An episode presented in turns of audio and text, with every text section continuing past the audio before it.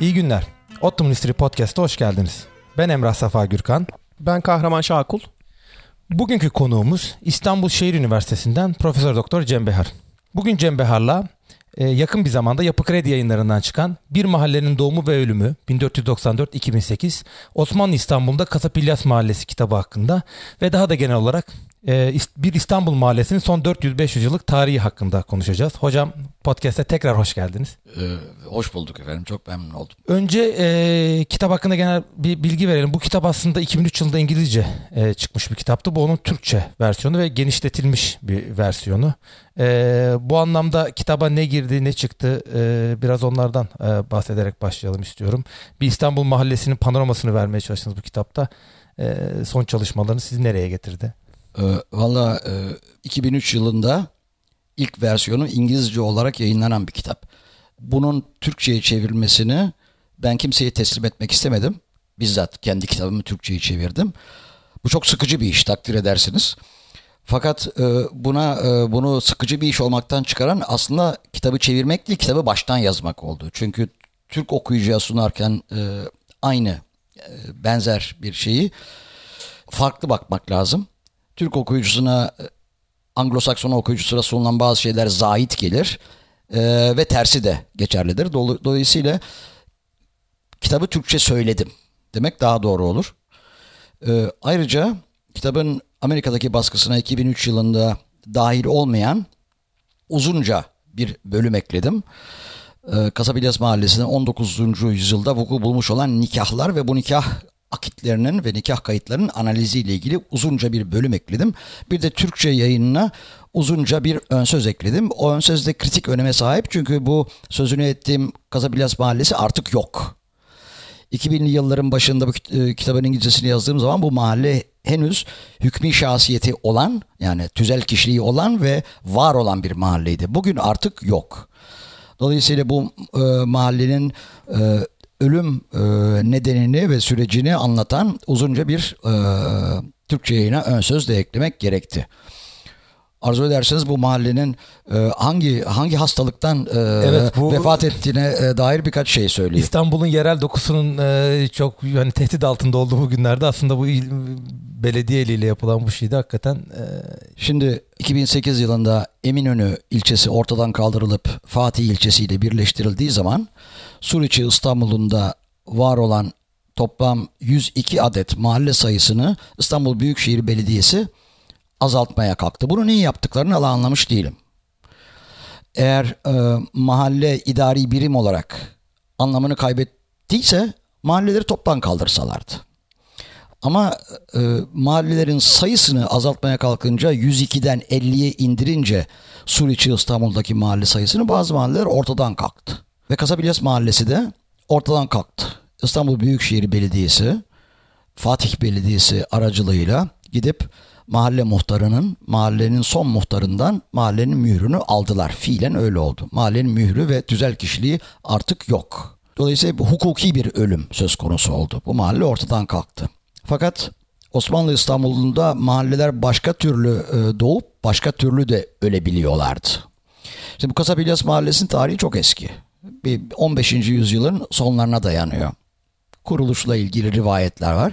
Fakat dört buçuk, beş buçuk yüzyıl boyunca yeri, takribi sınırları ve İstanbul şehrindeki imajı, konumu ve statüsü aşağı yukarı değişmeksizin sürmüş olan tarihi önemi olan bir mahalle. Hocam o ve dinleyiciler... Osmanlı Osmanlı e, mirasına bu kadar dönük görünen bir belediyenin İstanbul'un e, kuruluşuyla e, muasır neredeyse muasır olan bir mahallenin ismini ve neredeyse cismini de ortadan kaldırmış olmaları beni şaşırttı.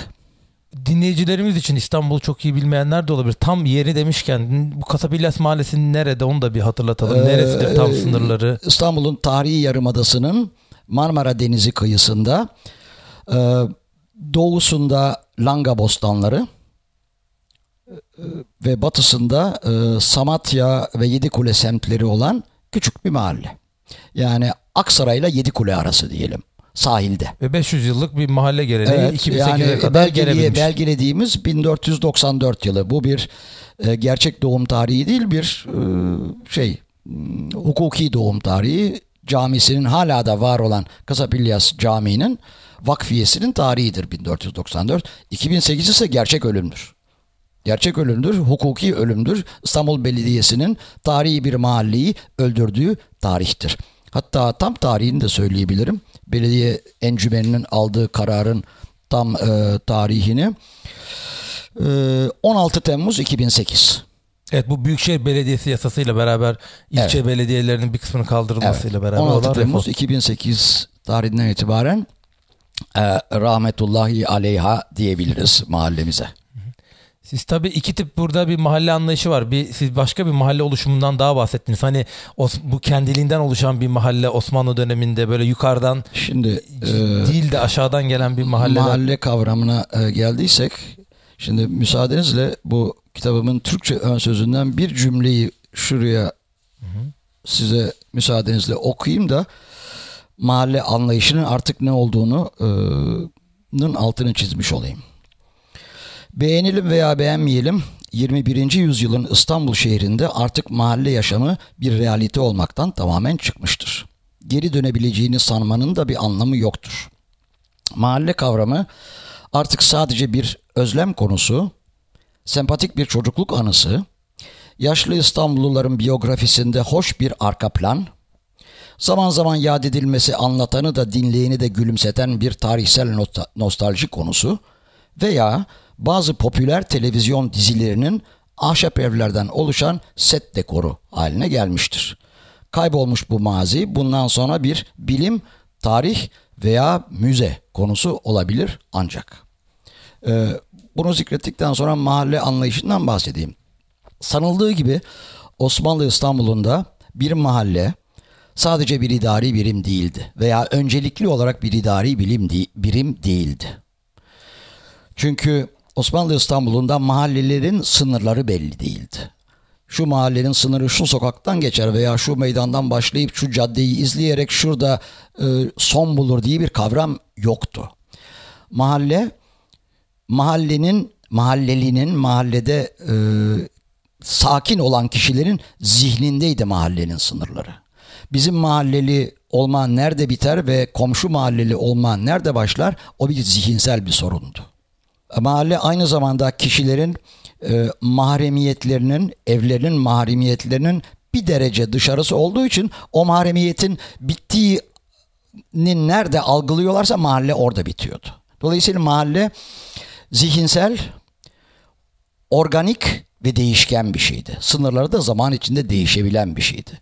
Ve mahallenin özünü teşkil eden bir insanlar arası ilişki nesi? Network'ü idi. Modern deyimiyle ağ idi. Bu ağ oluşturuyordu mahallenin varlığını ve algısını. Ee, algıdaydı yani mahalle. Bundan dolayı da İstanbul'da Suriçi mahallelerin gerek sınırları, gerek adetleri, gerek isimleri zaman içinde çok değişmiştir.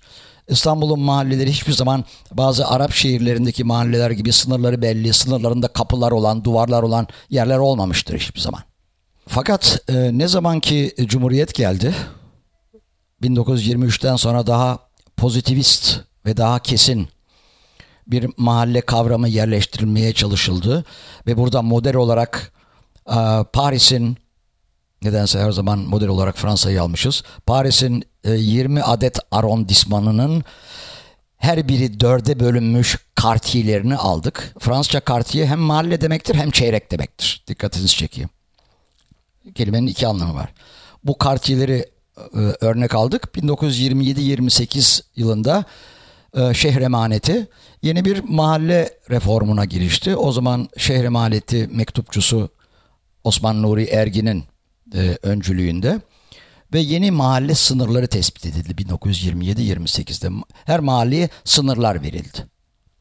Ve bu sınır belli bir sokağın ortasından geçiyor. Filanca sokaklar o mahallenin sınırını teşkil ediyor şeklinde. Osman Nuri Ergin'in 1934'te yayınlanmış İstanbul Şehri Rehberi'nde o mahalle sınırlarını görebiliyorsunuz. Fakat bir mahalle sınırını bir sokağın ortasına koyup sokağın e, çift numaralı hanelerini bir mahalleye tek numaralı hanelerini başka bir mahalleye verdiğiniz zaman Osmanlı kavram, mahalle kavramını yıkmış oluyorsunuz pozitivist, pozitivist bir anlayışla. ve mekanik bir anlayışla.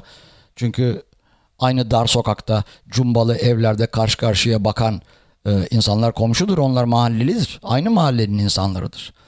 E, onları e, kapı numaralarıyla birbirinden ayırdığınız zaman farklı bir mahalle anlayışı geliştirmiş oluyorsunuz.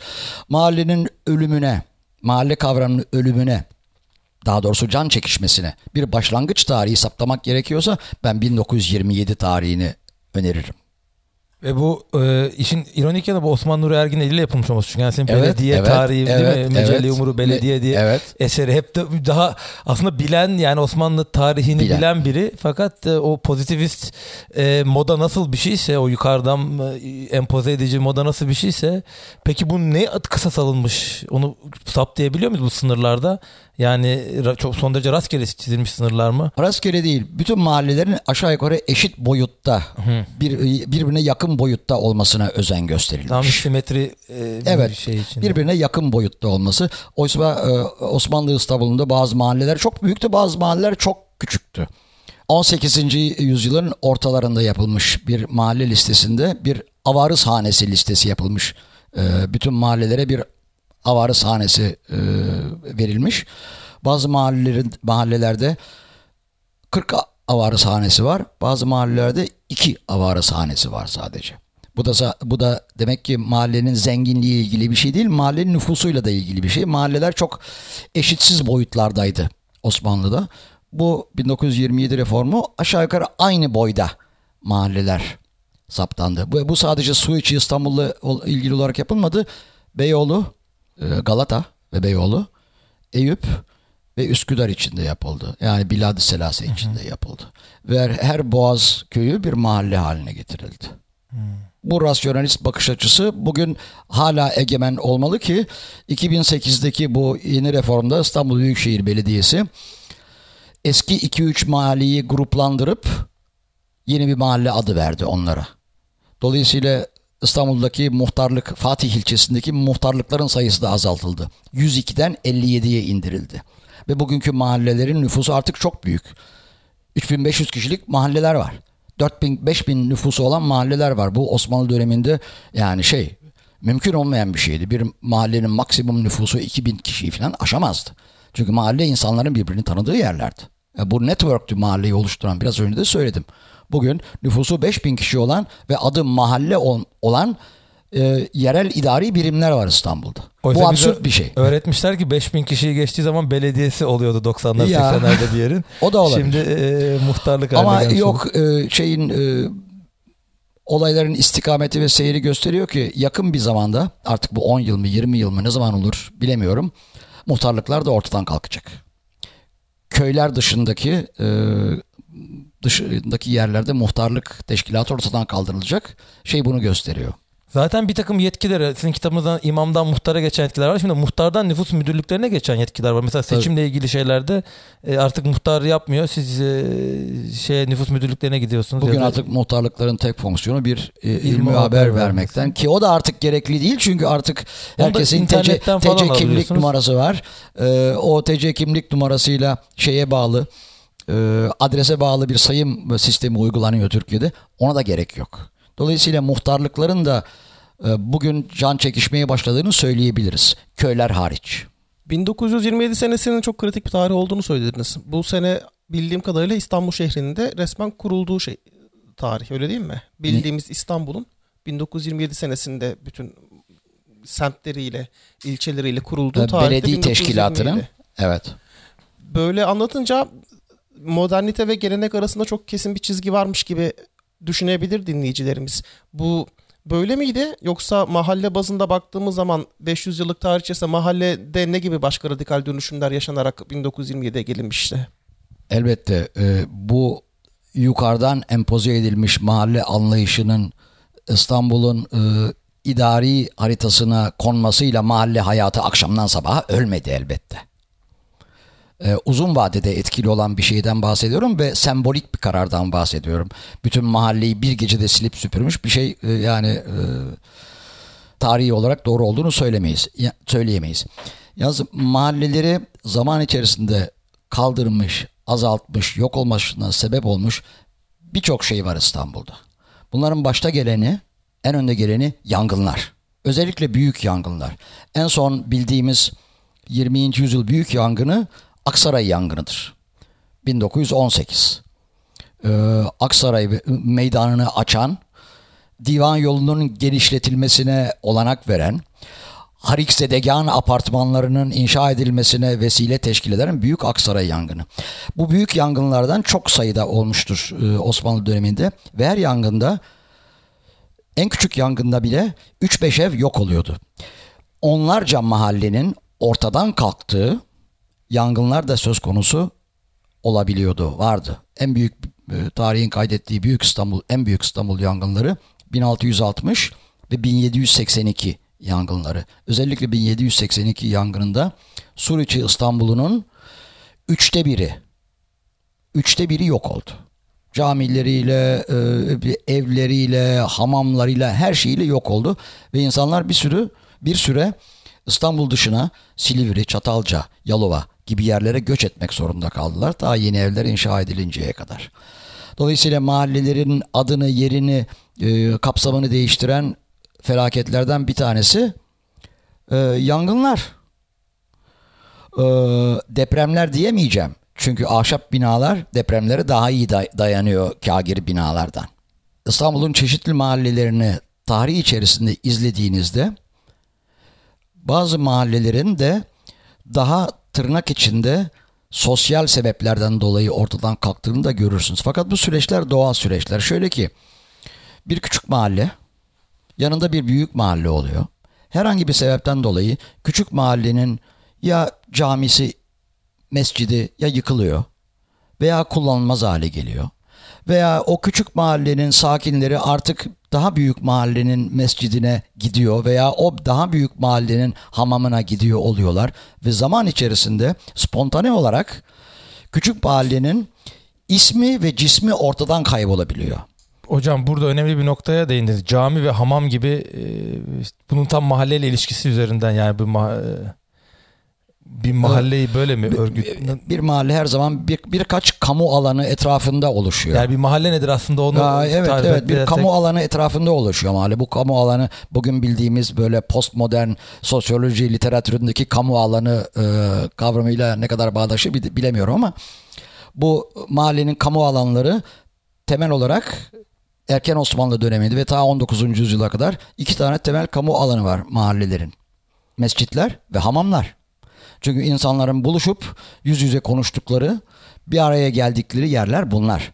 Kahvehaneler değil. Kahvehanelerin İstanbul'un merkezi alanlarının dışında periferik mahallelerinde mahalle kahvelerin açılması için 18. yüzyılın sonu 19. yüzyılın başını beklemek gerekti. Daha önceki dönemlerde kahvehaneler daha merkezi yerlerde. Yok Eminönü, yok Karaköy, yok Tophane, yok Beyazıt gibi merkezi yerlerde. Küçük mahallelerde mahalle kahveleri yok. O bakımdan kamu alanları ve insanların yüz yüze mahalle bilincini oluşturdukları yerler mescit, cami neyse ve hamam. Ve de imamı bu herhalde. imam gibi bir figür etrafında. Ve imam gibi bir... bir figür. İmam da zaten Osmanlı'da imamların nasıl atandığını, fiilen nasıl atandığını bilmiyoruz. Çünkü her mahallenin mescidinin imamı o caminin, mescidin vakfından belli bir imamlık ücreti alıyordu. Dolayısıyla o vakıfların mütevelli heyetleri imamı tayin ediyorlardı. Ama sanıyorum ki yerel cemaatin mahalle sakinlerinin konsensüsünü alarak o imamı tayin ediyorlardı. Çünkü o imamın belli bir yerel otoritesi de oluyor. Dolayısıyla o e, şeyin o imamın oraya atanmasına belli bir e, şey veren, onay ve konsensüs veren mahalleli de aslında dolaylı bir seçim yapmış oluyordu. Ve imam da mahallenin mahallenin nesini e, asabiyesini temsil ediyordu. Bu aslında ilginç yani aklıma gel ilginç bir detay çünkü hep yani yukarıdan değil de hem yukarı ile aşağının bir arada bir Bu yüzdendir ki bu yüzdendir ki birçok mahallede imamlar e, uzun yıllar boyunca baba, imamlık babadan oğula geçmiştir. Mahalle imamlığı.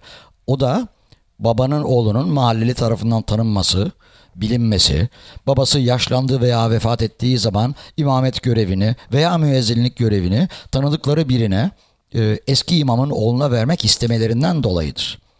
Kasabilyas mahallesinde 20. yüzyılda hala imamlık statüsü değiştikten sonra bile imamlar artık Diyanet İşleri Başkanlığı'nın memuru haline geldiklerden geldikten sonra bile şu anki mahallenin imamının Rauf'un babası da imamdı.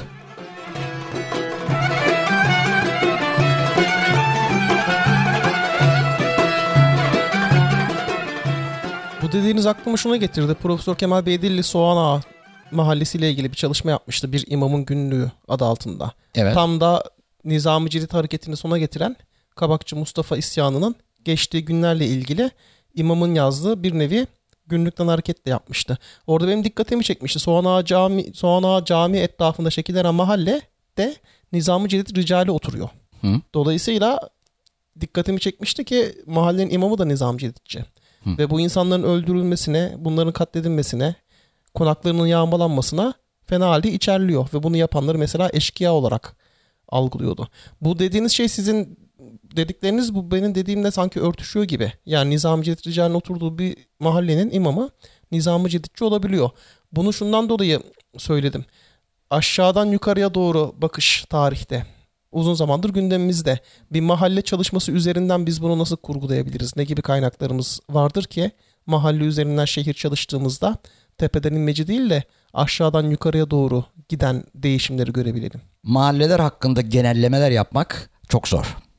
Çünkü her mahallenin kendi kişiliği, asabiyesi, e, efendim gururu, e, anlayışı olduğu için benim Kasabilyas Mahallesi hakkındaki ya, hakkında yazdıklarımı İstanbul'un Osmanlı İstanbul'un 200 küsur mahallesini genişletip teşbil etmek yanlış olur. Ben bir sah- ben sadece bir iş yaptım bu mahallenin e, tarihini yazmaya çalışarak. Benzer işleri fakat farklı biçimde başka mahalleler içinde yapmak lazım ve genelleştirmelerden bu konuda kaçınmak lazım. Çünkü İstanbul mahallelerinde çeşitlilik çok, e, e, üniformite az.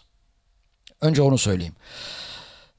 Bu yerel tarihte kullanılmak üzere ne tür belgelere ulaşılabilir? Neler var elimizde? Bir kere bu Kasabilyas Mahallesi ile ilgili benim e, kısmetli, şanslı e, olduğumu söylemekle işe başlayayım. Bu Kasabilyas Mahallesi'nin 19. yüzyılındaki muhtar ve imamlar nedense çok vazife şinasmışlar. Çok vazife şinas e, olmalarından dolayı da yazdıkları bütün kayıtları saklı tutmuşlar. 1830'lar ile ikinci meşrutiyet arası mahalle ile ilgili çok sayıda belgeyi muhtar elinde tutmuş. Önce imam, sonra da muhtar. Bütün mahalleler bu kadar şanslı değil. Dolayısıyla burada bir istisna var. Fakat İstanbul'un ve hatta Osmanlı'nın diğer büyük şehirlerinin de kullanabileceği başka önemli belgeler hala araştırmacılarını bekliyor. Bu belgeler nedir? Bu belgeler 1885 ve 1907 yani Hicri takvime göre Rumi takvime göre 1300 ve 1322 yıllarında yapılan iki adet tahriri nüfus, iki adet nüfus yazımı ve sayımı. Bunların belgeleri hala var, duruyorlar. Yerel nüfus mütürlüklerinde saklanıyorlar. Her mahallenin ve her semtin esas tahrir defteri o mahallenin veya semtin bağlı olduğu ilçenin kaymakamlığının nüfus müdürlüğünde duruyor. Hala duruyor. Bugün hala bunlar oradalar. Dolayısıyla geç Osmanlı döneminin bir mahallesinin ya da bir semtinin yerel tarihini yazmak için esas e, vesikalar yerlerinde. Nüfus müdürlüklerinde, kaymakamlıkların. Eski esas defterler bunlar ve Türkiye Cumhuriyeti'nin nüfus kütüklerini temel teşkil etmiş olan defterlerdir bunlar. Özel izinle henüz arşive e, şey olmadıkları için, nakledilmedikleri için özel izinle ama bu izin almak çok zor değil. Özel izinle bunlara bakılabilir. Ve bunlar çok ayrıntılı belgelerdir. Ee, yerel sosyal tarih yap, yapılmak isteniyorsa geç Osmanlı döneminde belgeler var. Duruyorlar. Bunların yanı sıra e, şey kadı sicilleri de şeriye sicilleri de kullanılabilir. Unutmayalım ki şeriye sicillerindeki bütün hükümler ve ilamları mahalle ve semt bazında tasnif etmek mümkün. Onların tasnifi kolay çıkar. Dolayısıyla onlardan da e, yararlanmak mümkün. Yani İstanbul'da yerel tarihler yazmak için bugün elimizde sanılandan çok daha fazla kullanılmamış bakir malzeme var. Ee, benimkisi yapılabileceğin e, yapılabilecek şeylerin yüzde birine dair bir numune sadece. Bunu böyle telakki etmek daha doğru. Ölmeye yüz tutan bir mesleğimiz var sahaflık. Bu tip Evet. çalışmalarda sahafların rolü ne olabilir? Yani sadece arşivden çıkmıyor da anladığım kadarıyla sahaflarda da hala mahalleye dair bir takım kaynaklar bulabilmekteyiz. Sizin tecrübeniz ne yönde oldu? Valla o da büyük bir tesadüf oldu. Bu mahalleyle ilgili bu muhtarın ve imamın belgelerini ben bir sahaftan e, satın aldım. E, kitabımın başında da bu sahafın adını zikretmekten e, imtina etmedim. Aslında böyle şeylerin sahaflarda satılması e, iyi bir şey, kötü bir şey mi onu da bilmiyorum. Bunlar o belgelerin çoktan e, arşivde olması gerekiyordu. Benim de işim bitince bunları bir e, arşive nakledeceğim elbette. Aranırsa bulunabilir. Aranırsa e, tahmin ediyorum koleksiyoncuların, e, sahafların veya meraklıların, tırnak içinde meraklıların ellerinde hala bu tür hatırat, e, yerel defter, e, e, yerel belgeler ve tanıklıklar bulunması büyük bir ihtimaldir. Ama arayan bulur işte.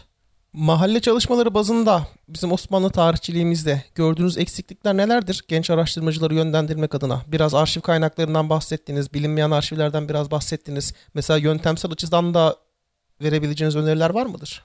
Verebileceğim tek öneri bugüne kadar çok yerel tarih yazıldı. Fakat birkaç istisna dışında bunların büyük çoğunluğu Ebniye ve Turuk tarihidir. büyük çoğunluğu odur.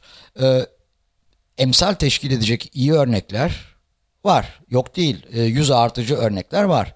Me- Mesela ne bileyim Süreyya Faruki'nin Ankara ve Kayseri ile ilgili çalışmaları, Özer Ergenç'in Ankara ve Konya ile ilgili çalışmaları, e, bilmem e, Dan Goffman'ın İz- İzmir'le ilgili çalışması, Andre Raymond'un Osmanlı döneminde Şam, Halep ve Kahire Arap şehirleri ilgili çalışması, Haim Gerber'in 16 17. yüzyılda Bursa ile ilgili çalışması bunlar iyi örneklerdir. E, yüz artıcı örneklerdir.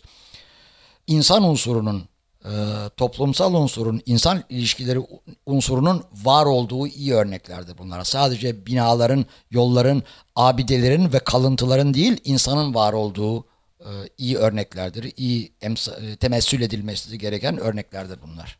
Ee, Benim kitabı okuduğumda tabii insan, insan ister istemez e, bugün bugünle paralellikler kuruyor. Bunlardan biri de bu göç meselesiydi. İstanbul'un hep bugün değil hani bugün bir anda göç alan işte birçoğu dışarıdan gelmiş bir İstanbul hayalimiz var ama aslında 19. 18. yüzyılda da böyle oldu. Hep dışarıdan göç alan bir şehir olduğunu söylemişsiniz kitabınızda ve burada ilginç bir, bir mahalle üzerinden bir e, göç zincirini de e, ortaya koymuşsunuz. Arap kirliler üzerinden. Biraz bundan e, bahsedebilir misiniz? Bu sürekli bu mahalleyi yenileyen, bu mahalleye gelen bu göçün özelliği ne? Bu İstanbul'un çekim merkezi olması e, dolayısıyla mı oluyor bu? İstanbul İmparatorluk Merkezi.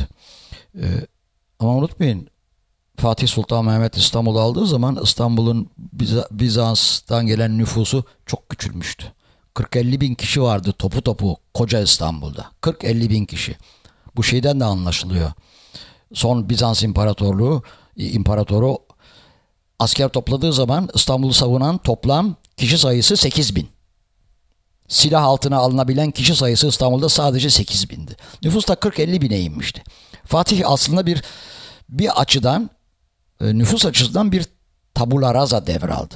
Dolayısıyla göç İstanbul'a göç yoluyla, iskan yoluyla, sürgün yoluyla İstanbul'u mamur etmeye çalıştı Fatih. Dolayısıyla İstanbul'un varlığı göçle oldu. İstanbul her dönemde göç alan bir şehir oldu. Aklınıza hangi dönem gelirse gelsin her dönemde İstanbul göç oldu. Bu göç göç aldı. Bu göçler göçler bazen olumlu karşılandı, bazen olumsuz karşılandı. Şeye e, Bostancıbaşı Köprüsü'ne ve e, Büyükçekmece'deki e, Mimar Sinan Köprüsü'ne nöbetçi konması ve İstanbul'a İstanbul'dan bazı kişilerin İstanbul haricine sürülmesi e, bazı dönemlerde olmuştur ama bu e, göçlerin gelişini kesememiştir. Size bir örnek daha vereyim. Biraz önce sözünü ettiğim son dönem geç Osmanlı nüfus sa- sayımları var ya. Mesela 1885 tarih nüfusu. O tarihi nüfustan e, ben yüzde beşlik bir örneklem seçtim. Yüzde beş bayağı büyük bir e, kitle. Aşağı yukarı e, 20 bin kişi falan ediyor. Bu Allen'da yaptığımız çalışmada. İstanbul doğumluların oranı ne biliyor musunuz? 1885 yılında. İstanbul doğumlu oran olanlar yüzde 47. Yani o zaman bile İstanbul doğumlu olmayan kişiler İstanbul'un nüfusunun yarısından fazlasını oluşturuyor. Bir başka açıdan bakacak olursak bugün yedi göbek İstanbullu diye övünen bazı insanlar vardır. Oysa öyle bir yaratık yok. Yani e, bu e, bu tür yedi göbek İstanbullu e, ailelerden bir tek e, şey, hanedan ailesinden bahsedebiliriz. Belki Başka- gene köprülü gibi böyle uzun Ha, bürokratik birkaç, ailelerden. Birkaç büyük aile ve hanedandan başka bir, bir aileden söz edemeyiz. Dolayısıyla her zaman göç aldı İstanbul. Bu göçler bazen kitlesel göç halini aldı, bazen zincirleme göç halini aldı. Göç literatüründe iki tür göçten söz edilir. Biri kitlesel göçtür. Mesela Fatih'in İstanbul'u iskan etmek için şuradan buradan aileleri ve grupları alıp İstanbul'a iskan etmesi, sürgün politikaları kitlesel göç veya 93 Harbi'nde veya Balkan Harplerinde İstanbul'a savaş dolayısıyla Balkanlardaki Müslüman nüfusun kitlesel olarak göç etmesi kitlesel göçtür. Ama bu ara dönemlerde sürekli olarak İstanbul'a gelen bir zincirleme göç sistemi var. Çeşitli, imparatorluğun çeşitli yerlerinden İstanbul'da akrabası veya tanıdığı olan bir kişi İstanbul'a geliyor. Zincirin bir halkasını teşkil ediyor. O kişi iş buluyor. O kişi şey buluyor. Konut buluyor. Yerleşecek yer buluyor. O konut o kişi bir şekilde İstanbul'da yasal statü elde ediyor. Ondan sonra bir kişiyi daha getirt- getirtiyor. Veya üç kişi daha getirtiyor. Ve ailesinin başka fertlerini getirtiyor. Bu zincir her zaman vardı. Ve mahallemizde Kasap İlyas Mahallesi'nde bu zincirin bir tanesini tespit etme olanağı buldum. Kasap İlyas sakinlerinin bir grubu Arap kirliler adını verdiğim grup.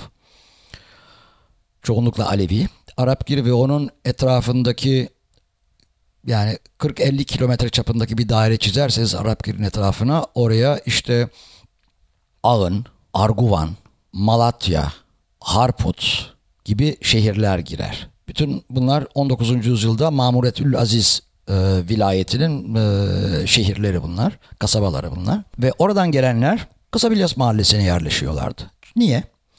Çünkü 1770'lerden beri mahallede bir konağı olan bir paşa ve oralarda e, hüküm sürmüş olan bir paşa kendi kapı halkını o civardan gelen insanlarla oluşturmuştu. Ve o insanlar ta 1770'li yıllardan itibaren 20. yüzyılın ortalarına kadar 200 yıl süren bir zincirleme göç modeli oluşturdular.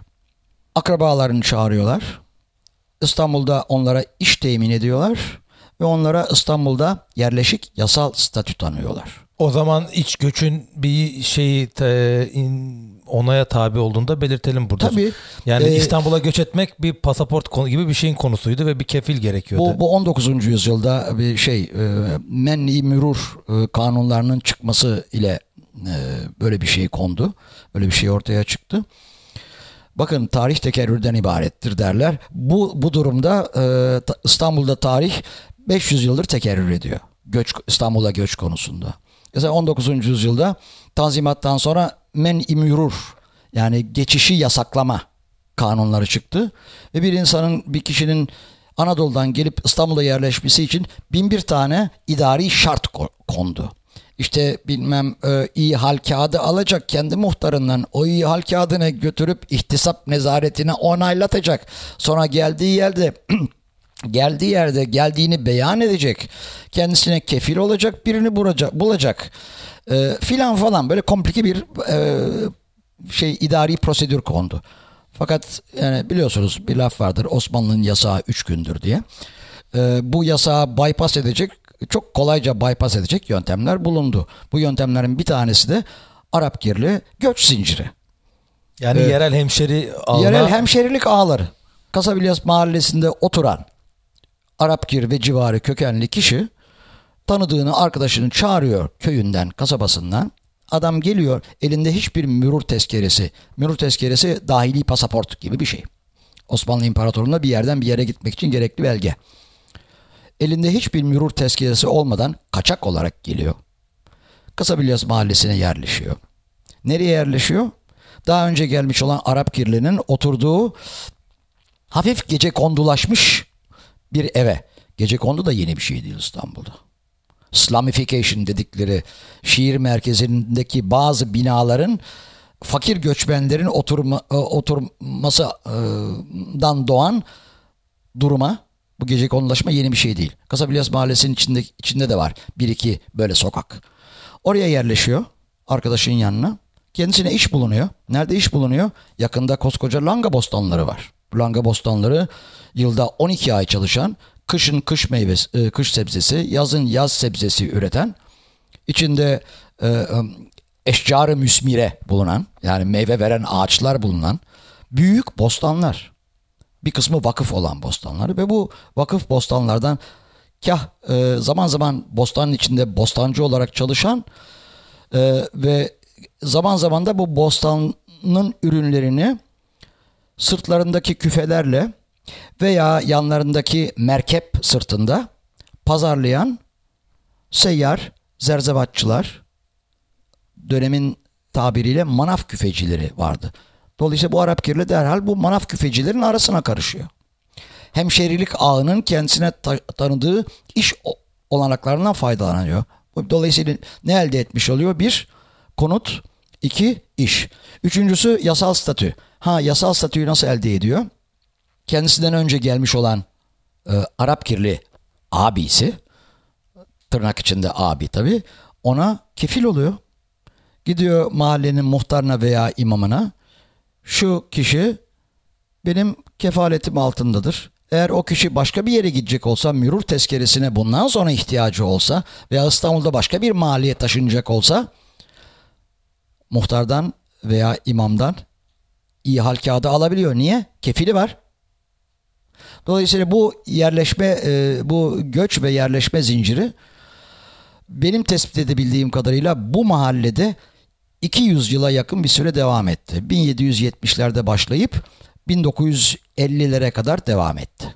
Burada o mahalle kahvehanesindeki adam kefil olarak çok önemli bir rol oynuyor sanırım bu. Evet. Zamanda göç edip e, hani semtin gelip hemşerisini bulan adam hemen kahvehaneye gidiyormuş sanırım.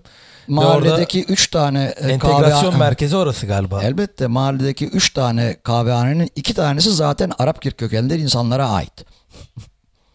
Kefalet sisteminde Yeniçerilerin bir rolü var mı? Hayır. Benim e, görebildiğim e, bu e, kefalet sistemi ne ben ancak muhtarlık teşkilatı oluştuktan sonra tespit edebildim. E, muhtarlık 1830'larda oluşuyor. E, Yeniçeri, Yeniçeri, Yeniçeriler e, artık gitmiş oluyor. Önce ilişki olmuş olabilir ama bilmiyorum. Hocam 3 tane zaten bu işte 1770'lerde bir ıspanakçızade bir paşa nam namla maruf bir paşanın kapısı üzerinden bir network oluştu. Bu network sanırım işte işi buluyor, konutu buluyor, yasal statü bir şey daha buluyor. Eş de buluyor ha, mu? E, Aklıma o da e, hemen e, geliyor eş yani. buluyor tabii e, bu e, Hani o göç eden- bağ göç eden- dağılıyor mu? göç eden Arap kirliler e, bir de ilginç bir şekilde çok e, endogamik bir toplum oluşturuyorlar. Yani kendi hemşerileriyle veya köyden getirdikleri kızlarla evleniyorlar. Endogami oranı çok yüksek. Hiç olmazsa ilk kuşakta. İstanbul'da iş, konut ve yasal statü bulmuş bir Arap kirlinin bu Arap kirliliğini tabii ben bir jenerik terim olarak kullanıyorum. Arap kirli olan aslında e, Eğinli de olabilir, Arguvanlı da olabilir, Malatyalı da olabilir. Malatya'da 19. yüzyılda Malatya zaten küçük bir kasaba. Önemsiz bir şehir. E, vilayetin başkenti Harput. Malatya minnacık bir kasaba o zaman. E, dolayısıyla oradan kendine gelin getirtiyor. Kendi hemşerisiyle evleniyor. Kendisine gelin bulunuyor veya getirtiliyor. Ve uzun süre bu devam ediyor. Bu Arap kirlilerin büyük bölümünün buraya e, İstanbul'da göç eden Arap kirlilerin büyük bölümünün Alevi olmasıyla da ilişkili olabilir. Ama kişinin Alevi veya olup olmadığını resmi belgelerden o dö- dönemin resmi belgelerinden saptamanın imkanı yok. Ha bunu böyle bir ön kabul olarak. Bunu bir varsayım olarak söylüyorum. Bunların torunlarının Alevi olduklarını biliyorum. Çünkü 20. yüzyıl e, 1920'lerde, 30'larda, 40'larda mahallede yaşamış insanlarla yaptığım mülakatlardan anlıyorum. e, Aleviliklerini de oradan çıkarsıyorum zaten. Bu gelin getirmeleri her zaman endogamik evlilikleri Alevilikten kaynaklanmış olabilir. Ama bu buna bu göç zincirine bir şey daha ekleyeyim. Bu Arapgir ve civarından gelen çoğunlukla Alevi kişiler mahalleye çok iyi entegre oluyorlar. Mahallede bir sorun teşkil etmiyorlar. Görebildiğim kadarıyla ne kişisel anlatılardan ne de şeriye sicillerindeki mahalleyle ilgili davalardan anladığım kadarıyla göçmen olmak herhangi bir sosyal sürtüşmeye veya probleme yol açmamış.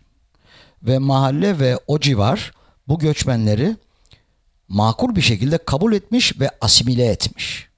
Ve mahalle yaşamının bir parçası olmuşlar. Nispeten kısa bir süre içerisinde 5-10 yıl içerisinde entegre olmuşlar. Yabancı bir unsur olarak algılanmamışlar. Ee, geldiğin yere dön gibi bir ona benzer onu andıran hiçbir tepki ipucu veya gölgesi bile görmedim hiçbir belgede. Yani Bunu zaten söyleyeyim. kalmak üzere gelmiş zaten, oldukları. Zaten bu zincirleme göç e, geçici bir göç değildi. Gelip 3-5 ay İstanbul'da kalayım. E, biraz para kazanıp köyüme döneyim şeklinde bir göç değil. O köye dönme noktasında bir örne verdiğiniz örneklerden birinde dört çocuğu olan bir yerinden bahsediyordunuz. Hı. Üç çocuğu İstanbul'da doğmuş ama dördüncü çocuk Arapkir'de doğmuş. Demek ki Hı. gidip tabi bugün kolay otobüse biniyorsunuz gidiyorsunuz geliyorsunuz ama bu köyle zaman, bağları ne kadar? Köy ne bağları devam ediyor. Köyde birçoğunun e, arazisi. arazisi var ve arazilerinde zaman zaman satıyorlar. Satış belgeleri de e, şeriye sicillerinde. İstanbul Davutpaşa şeriye sicillerinde. Ha, satış İstanbul'da gerçekleşiyor. Satış İstanbul'da gerçekleşiyor. Şeriye sicillerine kaydediliyor bu satış akti. Dolayısıyla köyleriyle bağları da tamamen ortadan kalkmıyor. E, insani bağları. Fakat şehre de entegre oluyorlar. Ve ikinci ve üçüncü kuşak Arapgirlerin birçoğu devlet memuru oluyorlar. Evet o manav küfeciliğinden devlet manav memurluğuna geçen hiç tahmin etmediğimiz... Bir şekilde, bir şekilde devlet memurluğuna terfi ediyorlar. Okuma, okuma yazma öğreniyorlar. İlkokula gidiyorlar. Mahallede bir tane taş mektep var zaten. Ve e, şey entegre oluyorlar. Artık 20. yüzyılın son çeyreğinde daha çok sayıda devlet memuru olan Arap kökenli insanlar rastlanıyor mahallede.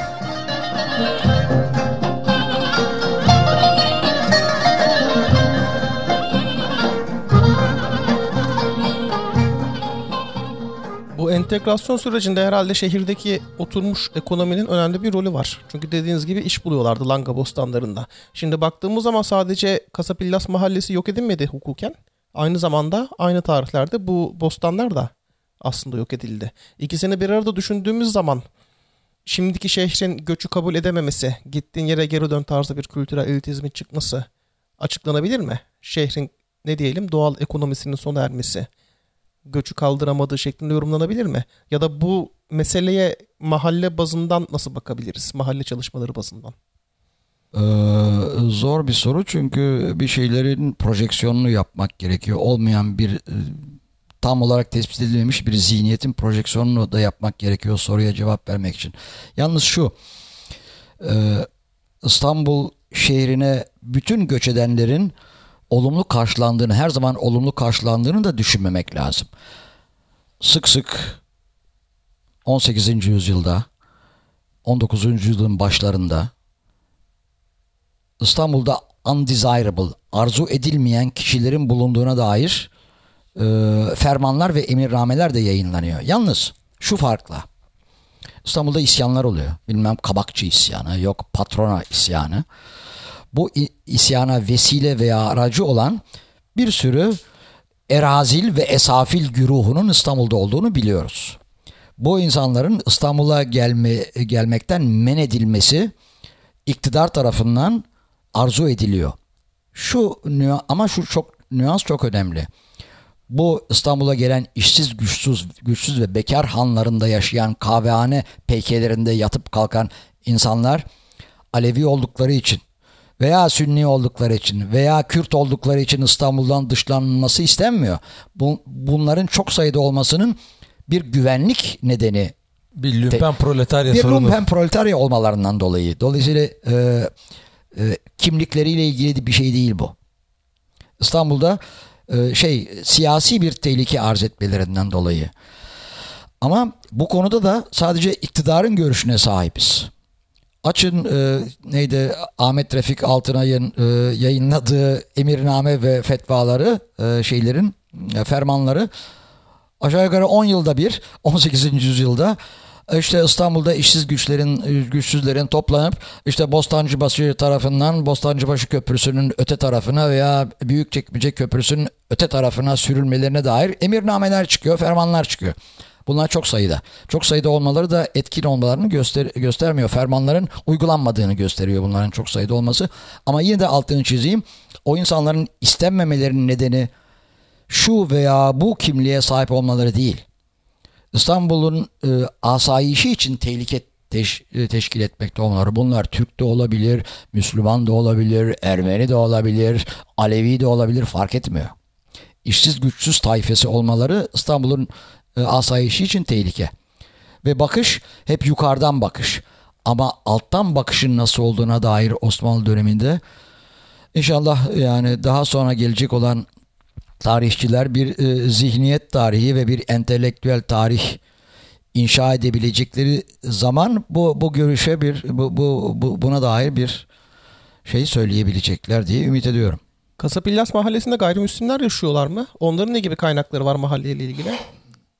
E, Kasabilyas Mahallesi e, batı komşusu Langa ve e, batı komşusu Samatya ve doğu komşusu Langa'nın aksine Davutpaşa semtinin bir parçası ve Davutpaşa semti de çoğunlukla Müslüman bir e, semt. E, gayrimüslimlerin oranı yüzde onu geçmiyor.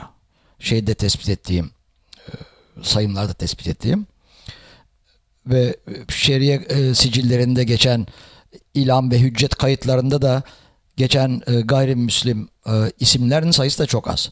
Yüzde on civarında Rum Ortodoks sakini var. Mahallede kilise yok.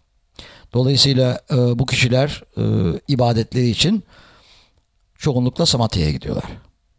Batıya doğru, batı yandaki komşu semte gidiyorlar. Ve bu gayrimüslim sakinlerle herhangi bir kayda değer bir sorun yaşandığına dair hiçbir belirti görmedim. Ha, bu arada şunu da işaret edeyim. Müslüman semti dedim Davut Paşa'ya, Müslüman mahallesi dedim Kasabilyas mahallesine. Ama İstanbul'da emin olun pür ve yüzde yüz öz, saf Müslüman mahallesi diye bir şey yoktu. Mahalleler her zaman bir ölçüde yüzde üç de olsa, yüzde beş de olsa etnik açıdan karma mahallelerdi. Tabi egemen bir dini etnik kişiliği vardı mahallelerin ama e, öz Müslüman veya öz Rum Ortodoks, öz hakiki Yahudi mahalle diye bir şey yoktu. Mahalleler her zaman biraz karmaydı. Tıpkı şey gibi. Tıpkı hiçbir İstanbul'da, Osmanlı İstanbul'unda tıpkı hiçbir zaman tam zengin mahallesi ve tam fakir fukara mahallesi olmadığı gibi. Her mahallede e, hem zengin hem elit tabakadan insanlar hem de fukaradan insanlar yaşadığı gibi. Tabi bazı mahalleler daha statülü, daha prestijli. Ne bileyim ben e, saraya yakın olanlar, Ayasofya civarındakiler veya Fatih civarındakiler statüleri farklı, daha yüksek statülü mahalleler olarak görüyorlar. Fakat bu statünün temeli şey değil. Servet değil. Servet değil, başka bir şey.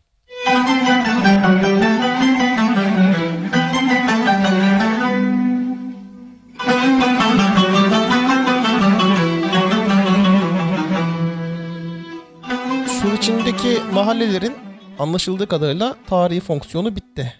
Hükümet de öyle düşündüğü için bunları yok etti. Ama diğer yandan da bir kültürel fonksiyonu var bizim için. Yani artık o mahallenin meskun nüfusu değişse de, yaşam tarzları, geçim kaynakları değişse de herhalde bunların korunması çok daha yararlı olurdu diye düşünüyorum bir tarihçi olarak.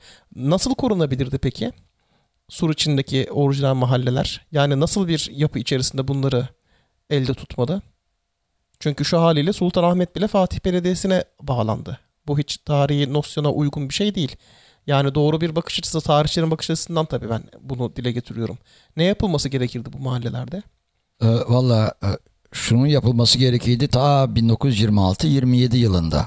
E, her şeyden önce İstanbul'un kendi içerisinde ilçelere ayrıldığı zaman bu ilçelerin Osmanlı İstanbul'unun nahiyelerine o zamanki nahiyeleri, anlamlı nahiyeleri vardı. İstanbul o zaman Beyazıt nahiyesi, e, Balat nahiyesi, e, efendim Yedikule nahiyesi gibi. E, bunlar e, nispeten homojen ve anlamlı ve sakinleri tarafından iyi algılanan nah- nahiyelerdi. Kocaman bir Fatih ilçesi yerine e, kocaman bir Eminönü ilçesi gibi ilçeler yaratılacağına nahiye bazında ilçeler yaratılabilirdi.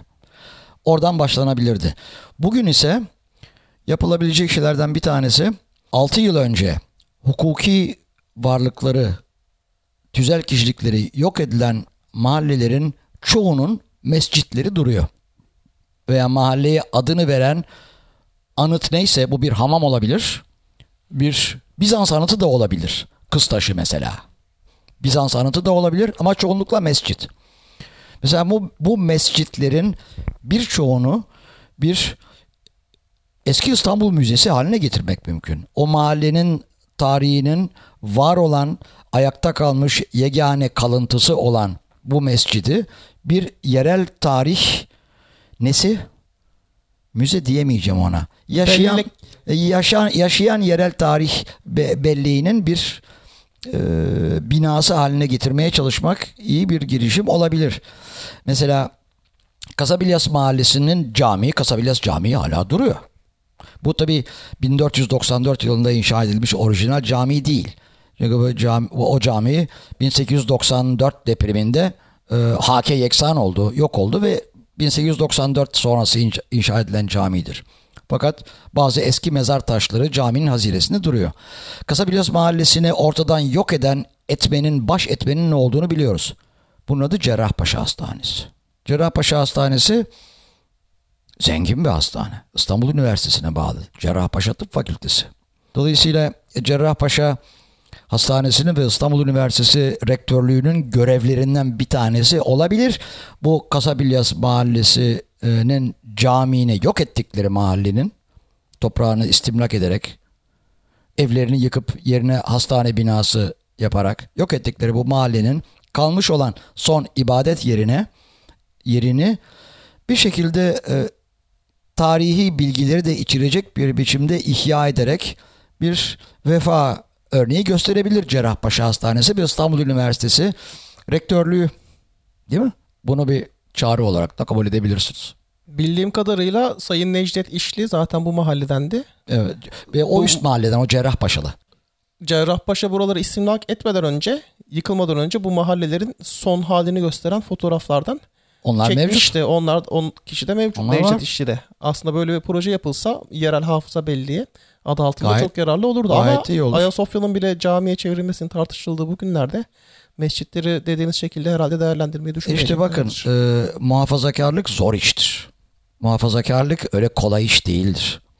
Bir kere muhafazakar olmak için bilmek lazım neyin, muha- neyin muhafaza edilmeye değer ve neyin muhafaza edilmeye değmez olduğunu bu ayrımın farkında olmak lazım. Muhafazakarlık zor zanaattır. Değil mi? E, kolay değildir. Öyle ben e, Osmanlıcıyım demekle muhafazakar Osmanlıcı olunmuyor. Kısadan hisse. Konuşmamızın e, kısadan hissesi de bu olsun. Evet ve bu konuda tarihçiler kadar hala o eski mahalleleri hatırlayan insanlara da büyük rol düşüyor. Mesela yine o bölgeden, o mahalleden gelen, yakın mahalleden gelen Sayın Nedret İşli, Turkuaz Sahaf sahibi kendi arşivinde birçok mahalle gibi bu mahalleyle ilgili de birçok şey tutuyor, belge tutuyor, bilgi tutuyor. Yani biraz da sivil kültürü buralarda aramak gerekiyor galiba. Kent kültürü canlandırılacaksa böyle çok iddialı büyük projeler yapıp oraya buraya atmaktansa bu işleri bilen insanları bir araya getirip çalışma grupları kurarak bu mahalleleri en azından bir kültürel değer olarak koruyacak projeler yapmak daha yararlı olabilir gibi geliyor. Ben bu sözünüze bir şey daha ilave ederek e, konuşmamızı bitirsek anlamlı olur diye düşünüyorum. Zaten İstanbul'u veya Osmanlı İstanbul'unu kurtaracak olan Osmanlıcı geçinen bir yönetim değildir. Ki o yönetim de aynı şekilde pozitivist yani mahalle Aynı yok eden şekilde- anlayışın aynı şekilde. 80 sene sonrasını temsil Evet. ediyor. Ee, İstanbul'un tarihini ileriki kuşaklara aktaracak olan her zaman şahıslar olacaktır. Kişiler ve sivil toplum, meraklılar, koleksiyonerler ve belge toplayıcıları. İstanbul'la ilgili en ilginç ve en anlamlı belgeler eminim bugün hala özel elle- ellerdedir. Kamuya ait veya yönetime ait e, yerlerde değil. Bunları e, anlamlı ve kalıcı şekilde bir araya getirmekle mümkün olur ancak e, tarihi mirasın e, aktarılması. Osmanlıcıyım demekle Osmanlıcı olunmuyor. Kıssadan ise budur. Teşekkür ederim.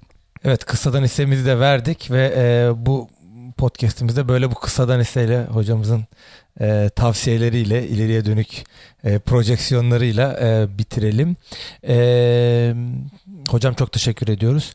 Ben teşekkür ederim. E, bu konuyla ilgili işte bu şehircilikle ilgili, şehir tarihiyle ilgili, işte mahalle tarihi, yerel tarihle ilgili e, başka eserleri de vereceğimiz bir biyografiyi gene internet sitemizde bulabileceksiniz. E, bizi dinlediğiniz için e, çok teşekkür ederiz. E, bir dahaki podcastimizde görüşmek üzere. Hoşçakalın. Hoşçakalın teşekkürler.